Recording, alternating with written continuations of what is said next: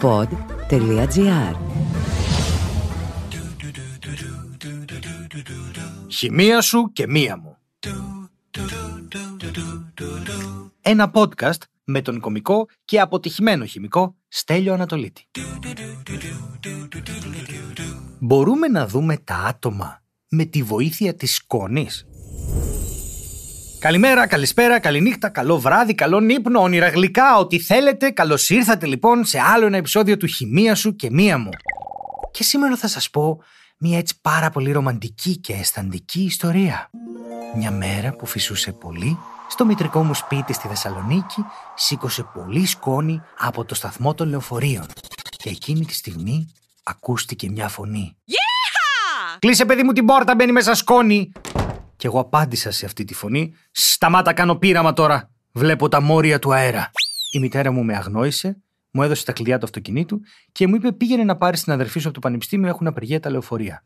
Ήμουν μόλις τριών μηνών.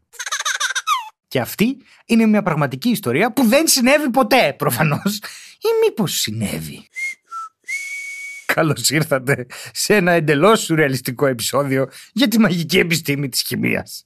Σήμερα ήρθε η ώρα να μιλήσουμε λίγο πιο έμπρακτα για τα σημαντικά, τα θεμελιώδη και τα στοιχειώδη. Ήρθε η ώρα να μιλήσουμε για τα άτομα και τα στοιχειώδη σωματίδια που φτιάχνουν τα άτομα. Έχουμε πει για τα άτομα στο δεύτερο επεισόδιο με τη δημιουργία των αστέρων και σας είπα ότι θα πούμε κι άλλα για τα άτομα. Όμως, πώς ξέρουμε ότι υπάρχουν τα άτομα, αφού είχαμε πει ότι δεν μπορούμε να τα δούμε. Τουλάχιστον όταν προτάθηκε η ύπαρξή τους, δεν μπορούσαμε να τα δούμε άμεσα. Και όμως εδώ η λέξη κλειδί είναι το άμεσα.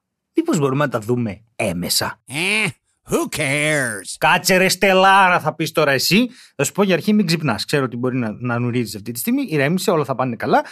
Δεύτερον, κάτσε ρε Στελάρα, τι θα πει έμεσα; Πώς μπορείς να δεις κάτι έμεσα; Και αυτή είναι μια πάρα πολύ καλή ερώτηση φίλε, φίλοι, φίλο, φιλουλίνη. Είναι μια πολύ καλή ερώτηση, όπως είναι πολύ καλή ερώτηση το αν φάω μια σακούλα πατατάκια μόνος μου στα 34 είμαι πολύ επικίνδυνος για τον εαυτό μου. Η απάντηση είναι ναι, φάει μια χούφτα, μέτρων άριστον και τα σχετικά. Όσο για την πρώτη ερώτηση, σκεφτείτε λίγο κάτι. Α ξύσω το μουσι μου. Πόσα πράγματα παρατηρούμε άμεσα στη ζωή μας και πόσα έμεσα; Για παράδειγμα, είσαι σπίτι, πλένεις πιάτα και ακούς τα κλειδιά στην πόρτα και λες «Α, ήρθε το καλό μου». Και μετά αναρωτιέσαι Ποιος να είναι τώρα, και αναλύει. Α, το κλειδί έκανε θόρυβο, άρα είναι μεγάλο μπρελόκ, άρα έχει και άλλα κλειδιά, αλλά σίγουρα είναι ενήλικος άνθρωπος. Η ώρα είναι 5.30, λογικά είναι το άλλο μου μισό. Πλίνκ, καρδούλα. Ή όταν νιώθεις ένα ρεύμα αέρα στη σύραγγα του μετρό και λες, Ε, έρχεται ο σειρμός. Ή όταν ακούς τις ράγες να σφυρίζουν και λες, Έρχεται το τρένο. Και ας μην το βλέπεις το τρένο. Αυτός είναι ένας πολύ απλός τρόπος έμεσης παρατήρησης. Δηλαδή, δεν χρειάζεται να βλέπεις, ρε παιδί μου, και καλά αυτό που θες να δεις, αλλά τις ενδείξεις γύρω που σου δείχνουν ότι αυτό που θες να δεις είναι εκεί. Όπως για παράδειγμα η ζήλια. Συγγνώμη, άσχετο, ξεκάθαρο, λάθος, πάμε, επιστρέφουμε πίσω. Υπάρχουν πολύ πιο σωστοί τρόποι έμεσης παρατήρησης. Για παράδειγμα, ξυπνάς το πρωί και βλέπεις σταγόνες νερό στο μπαρμπρίζ ή τη σέλα. Κοιτάς το δρόμο και είναι στεγνός. Τι σκέφτεσαι; Έχει υγρασία, σκέφτεσαι. Δεν λες έβρεξε. Αν έβλεπες και το δρόμο βρεγμένο, θα έλεγες Α, έβρεξε. Οπότε εδώ τώρα τι κάνουμε; Χωρίς να έχουμε δει ποτέ την ίδια την υγρασία να δημιουργείται εκείνη την ώρα πάνω στο αντικείμενο που μας ενδιαφέρει ή τη βροχή, με έμεσο τρόπο από το αποτέλεσμα που έχει η υγρασία ή η βροχή σε ένα αντικείμενο, σε ένα κομμάτι της ύλης δηλαδή, συμπεραίνουμε ότι κάτι έχει συμβεί. Όλα αυτά συμβαίνουν υποσυνείδητα. Δεν κάθεται τώρα εγκέφαλός σου Pentium 4 και Core 2 Duo και i7. Τα κάνει μόνο του από πίσω, στο background. Γεμίζει RAM και μετά σου μιλάει όλο στον δρόμο και λέει: Συγγνώμη, τι δεν άκουσα. Παρατηρούσα τη βροχή. Oh, I'm sorry, dear. Το 1827 λοιπόν ένας άνθρωπος σαν και εμάς, ο Βρετανός βοτανολόγος Ρόμπερτ Μπράουν παρατήρησε ότι σωματίδια σκόνης που προέρχονταν από γύρι όσο ήταν στο νερό, δεν έβαζαν κόλλο κάτω. Ρε, από εδώ και από εκεί τριγυρνούσαν, παίζανε συγκρουόμενα, μιλάμε, ήταν ακίνητα, δεν σταματούσαν. Και τα έχετε δει και εσείς αυτά. Ίσως σε ποτήρι, ίσως όταν μπαίνει το φως από το παράθυρο και βλέπεις τη σκόνη να είναι ακίνητη, ακόμη και όταν έχει καταλαγιάσει το ρεύμα του αέρα ή όταν δεν τη βαράει άμεσα το φως. Τα πράγματα κουνιούνται, παιδιά. Λοιπόν, γράψτε το. Τα πράγματα κουνιούνται. Τέλειωσα Ανατολίτης. Τα πράγματα κουνιούνται. Αυτό που λέτε είδε ο Μπράουν, το παρατήρησε, το έγραψε και μετά δεν ήξερε τι να το κάνει. Οπότε το άφησε και έμεινε έτσι αμελέτητο για χρόνια. Ώσπου το 1905 ήρθε ο Άλμπερτ Αϊνστάιν και είπε «Ρε εσείς θα κάνουμε τίποτα με αυτό». Δεν ξέρω γιατί μιλάει έτσι ο Αϊνστάιν τώρα, αλλά θα το συνεχίσουμε έτσι. Και του είπαν «Αν είσαι μάγκας βρες το».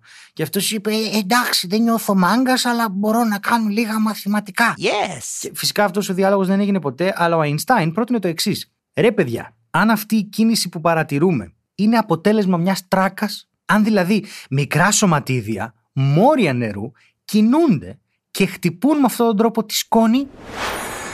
Και όχι μόνο το πρότεινε, αλλά επειδή τον Einstein έγραψε και 40 εξώσεις να το περιγράφουν. Και τρία χρόνια μετά, ο Jean Perrin πήρε το υποθετικό μοντέλο του Einstein και το έκανε πρακτικό. Έκανε το πείραμα δηλαδή και βρήκε ότι έτσι είναι όντως. Εν τω μεταξύ, δεν ξέρω αν κάποιοι πιο παρατηρητικοί προσέξατε το όνομα που είπα, Brown. Δεν ξέρω αν θυμάστε μέσα από την πανδημία τη σκέδαση Brown δεν ξέρω αν το θυμάστε που λέγαμε ότι όταν κάποιος κάνει αψού και φεύγουν τα σταγονίδια και πού πάνε αυτά τα σταγονίδια και πώς ανακατεύονται και πώς αλληλεπιδρούν και αν κουβαλάνε τον ιό και αν φοράμε μάσκα και αν γίνουμε πεταλούδες και μετά από χρόνια που είμαι μια πεταλούδα και όλα αυτά. Όλα αυτά τα πράγματα. Κάπου εκεί λοιπόν, το 1897, μία δεκαετία πριν από το πείραμα του Jean Perrin, ο J.J. Thompson έκανε το πείραμα του καθοδικού σωλήνα και γενικά έφερε μία επανάσταση. Πήρε λοιπόν ένα γυάλινο σωλήνα, του αφαίρεσε όλον τον αέρα από μέσα και έβαλε δύο ηλεκτρόδια που συνδέονταν με μία πηγή υψηλής τάσης. Του έβαλε ρεύμα δηλαδή. Εντάξει, δεν τα λέμε όπως είναι, έβαλε ρεύμα εκεί. Το ηλεκτρόδιο που είναι αρνητικό ονομάζεται κάθοδος και το ηλεκτρόδιο που είναι θετικό ονομάζεται άνοδος, σαν τις οδούς στην Αλεξανδρούπολη. Και βρήκε λοιπόν ότι όταν περνάει το ρεύμα δημιουργείται μια ακτίνα, η οποία υπό συγκεκριμένες συνθήκες μπορεί να φανεί. Μπορούμε να τη δούμε. Άμα γεμίσουμε δηλαδή το σωλήνα με λίγο αέριο, αυτή η ακτίνα φωσφορίζει. Και βρήκε λοιπόν ότι αυτή η ακτίνα δεν πηγαίνει ευθεία γραμμή, σαν τη Σάρισα. Όχι, αυτή στρίβει και έλκεται από την άνοδο. Τι ξέρουμε, ότι τα ετερόνυμα έλκονται. Άμα η άνοδος είναι θετικά φορτισμένη, τότε η ακτίνα είναι αρνητικά φορτισμένη πάρα πολύ σωστά μικρά μου ακροατίνια. Και ξέρετε εδώ τι έγινε.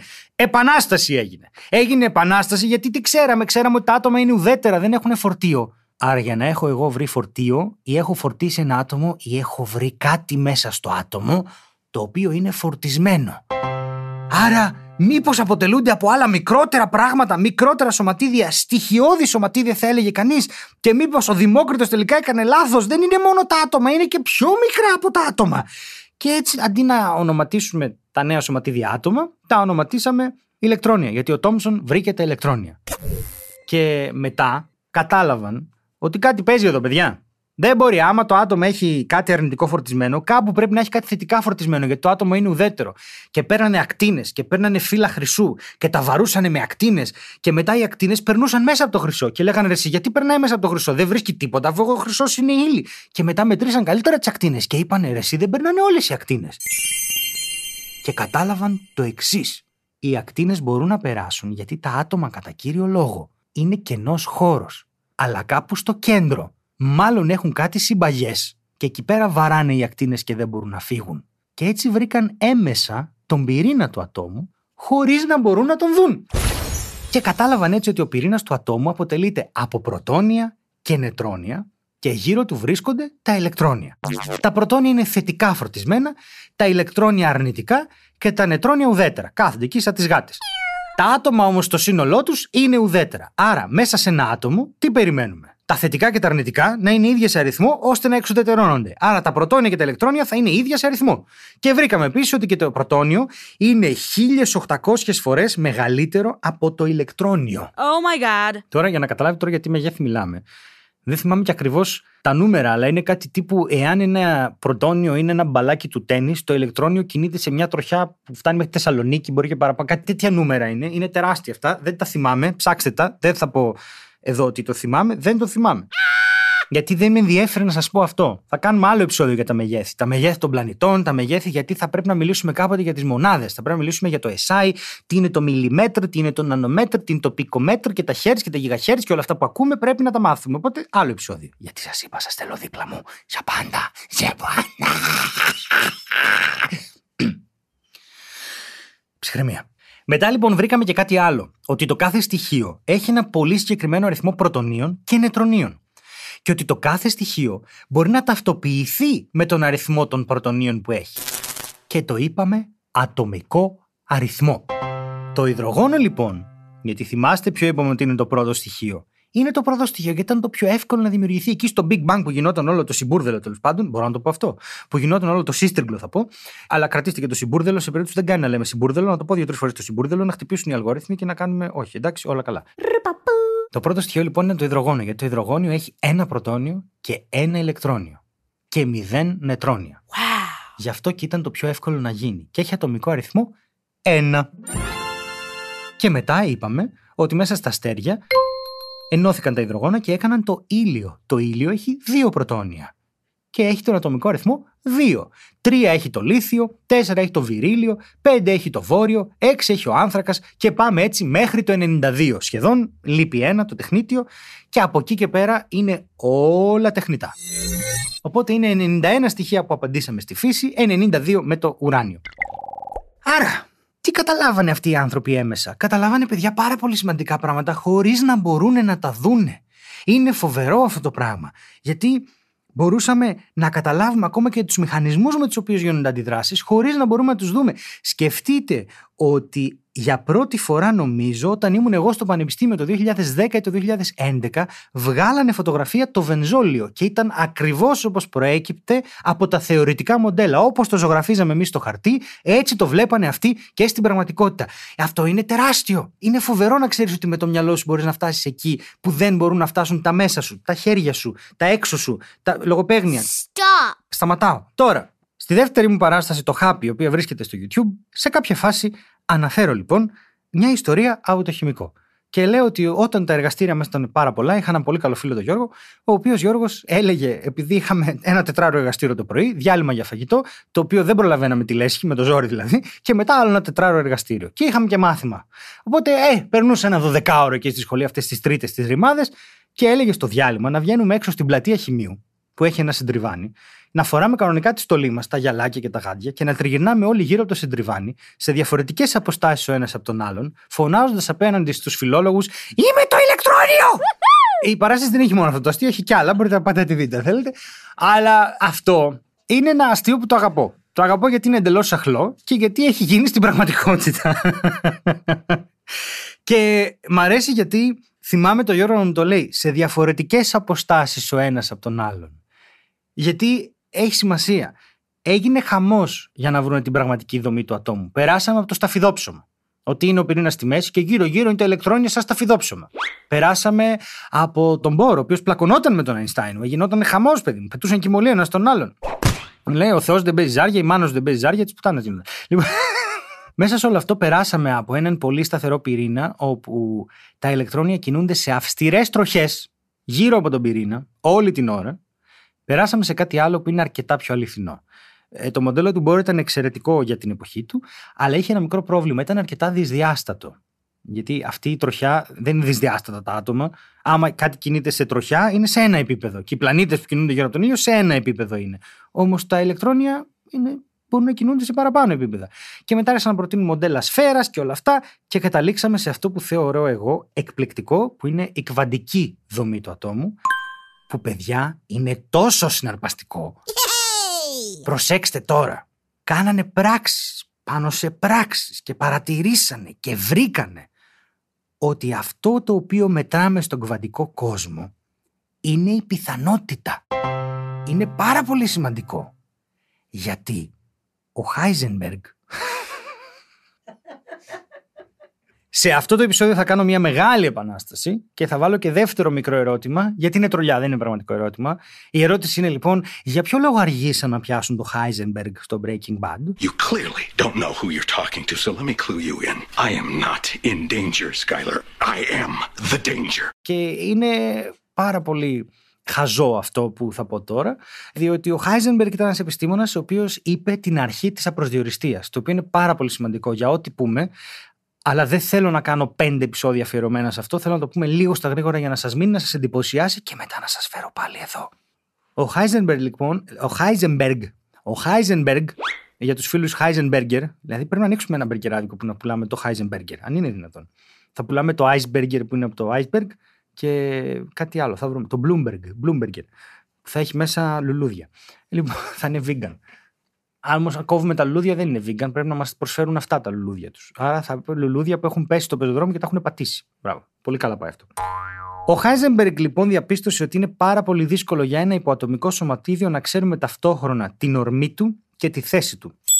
Η ορμή είναι ένα διανυσματικό μέγεθος, P ίσον M επί V. Είναι η μάζα επί την ταχύτητα. Η ταχύτητα είναι διανυσματικό μέγεθος. Και τι μας δείχνει η ταχύτητα, το προς τα που πηγαίνει κάτι. Γιατί το να πεις ότι εγώ κινούμουν στην Κυφυσία με 80 χιλιόμετρα την ώρα θα σου πούνε στο πάνω το ρεύμα ή το κάτω. Άρα η ταχύτητα μέσα της ενέχει λοιπόν και την έννοια της διεύθυνσης, της φοράς, της κατεύθυνσης γενικότερα. Οπότε για ένα σωματίδιο μπορούμε να ξέρουμε μόνο προς τα που πάει ή που βρίσκεται. Ποτέ και τα δύο. Ποτέ ποτέ δεν μπορεί να το βρεις σε μια στάση το ηλεκτρόνιο για να το πεις που πας ρε φίλε, πει περιμένω το 550. Δεν πρόκειται να συμβεί ποτέ αυτό. Δεν γίνεται. Δεν ξέρει ούτε και αυτό που πάει. Είναι πάρα πολύ δύσκολη αυτή η κατάσταση. Οπότε τι κάνανε; Ξεκινήσαν παιδιά και κάνανε έναν χάρτη από την αρχή της απροσδιοριστίας και βρήκανε τις πιθανότητες γενικά να βρεθεί κάπου το ηλεκτρόνιο.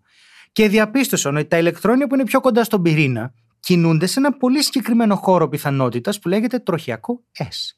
Και μετά, όσο πηγαίνουμε προς τα έξω, στα τροχιακά P, στα τροχιακά D, βρήκανε ολόκληρους χώρους πιθανότητας, τους οποίους τους ζωγράφησαν και έδωσαν τα μοριακά τροχιακά, τα οποία είναι πάρα πολύ ωραίε ζωγραφιέ. Θα σας δείξω εδώ μετά στην παραγωγή να εντυπωσιαστείτε. Εσείς μπορείτε να ψάξετε και να βρείτε ή μοριακά τροχιακά σχήματα S5 ή μπορείτε να ψάξετε να βρείτε, αν θέλετε, στο Google Molecular Orbitals. Όλα Οπότε πλέον, παιδιά, μιλάμε για κάτι πιθανοκρατικό. Γι' αυτό ο Άινστάιν ήταν πολύ τσαντισμένος με τα νούμερα που έβρισκε και έλεγε Δεν μπορεί να ισχύει αυτό, ο Θεός δεν παίζει ζάρια. Γιατί αυτή ήταν επηρεασμένη από το φιλοσοφικό ρεύμα του Νιούτον που ήταν ο ντετερμινισμός. Ότι αν εγώ ρίξω ένα νόμισμα και ξέρω με ακρίβεια τις αρχικές συνθήκες, μπορώ να προβλέψω τις τελικές. Και μετά ήρθαν τα κβάντα και είπανε Θα κάνουμε ό,τι θέλουμε, είμαστε κβαντά. Και γενικά η φάση τους είναι πολύ πιθανοκρατική. Δηλαδή κάπου βρίσκονται, κάπου χάνονται, κάπου εδώ είναι, κάπου δεν είναι. Και έτσι έχουμε πλέον την επικαιροποιημένη δομή του ατόμου που είναι στο κέντρο το πρωτόνιο με το νετρόνιο όσα αυτά είναι εκεί και κάνουν συναυλίες δεν ξέρω τι και γύρω τους σε διάφορους χώρους υπάρχουν αυτά τα σύννεφα πυκνότητας στα οποία μπορεί να βρίσκονται τα ηλεκτρόνια. Οπότε, για να απαντήσουμε στην ερώτηση, μπορούμε να δούμε άτομα με τη βοήθεια της σκόνης; Ναι, και μόρια. Και το κάναμε αυτό. Και αυτό που θέλω να κρατήσετε από αυτό το επεισόδιο είναι ότι ακόμα και αν μας περιορίζουν τα τεχνικά μας μέσα, αυτό που δεν μας περιορίζει σχεδόν ποτέ είναι η φαντασία μας. Είναι ο τρόπος να παρατηρούμε, είναι ο τρόπος να σχεδιάζουμε τα πειράματα, είναι ο τρόπος να αντιδρούμε στα ερεθίσματά μας στη ζωή γενικότερα. Και δεν χρειάζεται ντε και καλά κάτι να είναι οφθαλμοφανές μπροστά μας για να το πιστέψουμε. Πολλές φορές όλα τα λογικά στοιχεία γύρω μας, εάν ακολουθηθούν, οδηγούν εκεί. Αυτό ήταν το σημερινό μας επεισόδιο. Σας ευχαριστώ πάρα πολύ που ήρθατε κοντά μου, κοντά μας εδώ στο PodGR για άλλο ένα επεισόδιο χημία σου και μία μου. Ε, σας ευχαριστώ πάρα πάρα πάρα πάρα πολύ. Και μην ξεχνάτε ότι η επιστήμη δεν τελειώνει όταν τελειώσουν οι απαντήσεις. Τελειώνει όταν τελειώσουν οι ερωτήσεις. Χημεία σου και μία μου. Ένα podcast με τον κομικό και αποτυχημένο χημικό Στέλιο Ανατολίτη. Μπορείτε να στέλνετε όλες τις χημικές σας απορίες στο info.papakistanatolitis.com και εμείς θα τις μαζέψουμε και κατά καιρούς θα κάνουμε διάφορα επεισόδια τα οποία θα είναι αφιερωμένα στις δικές σας απορίες. Χημεία σου και μία μου. Μια παραγωγή του pod.gr Αναζητήστε τα podcast που σας ενδιαφέρουν στο pod.gr, Apple Podcasts, Google Podcasts και σε όποια άλλη εφαρμογή ακούτε podcast από το κινητό σας.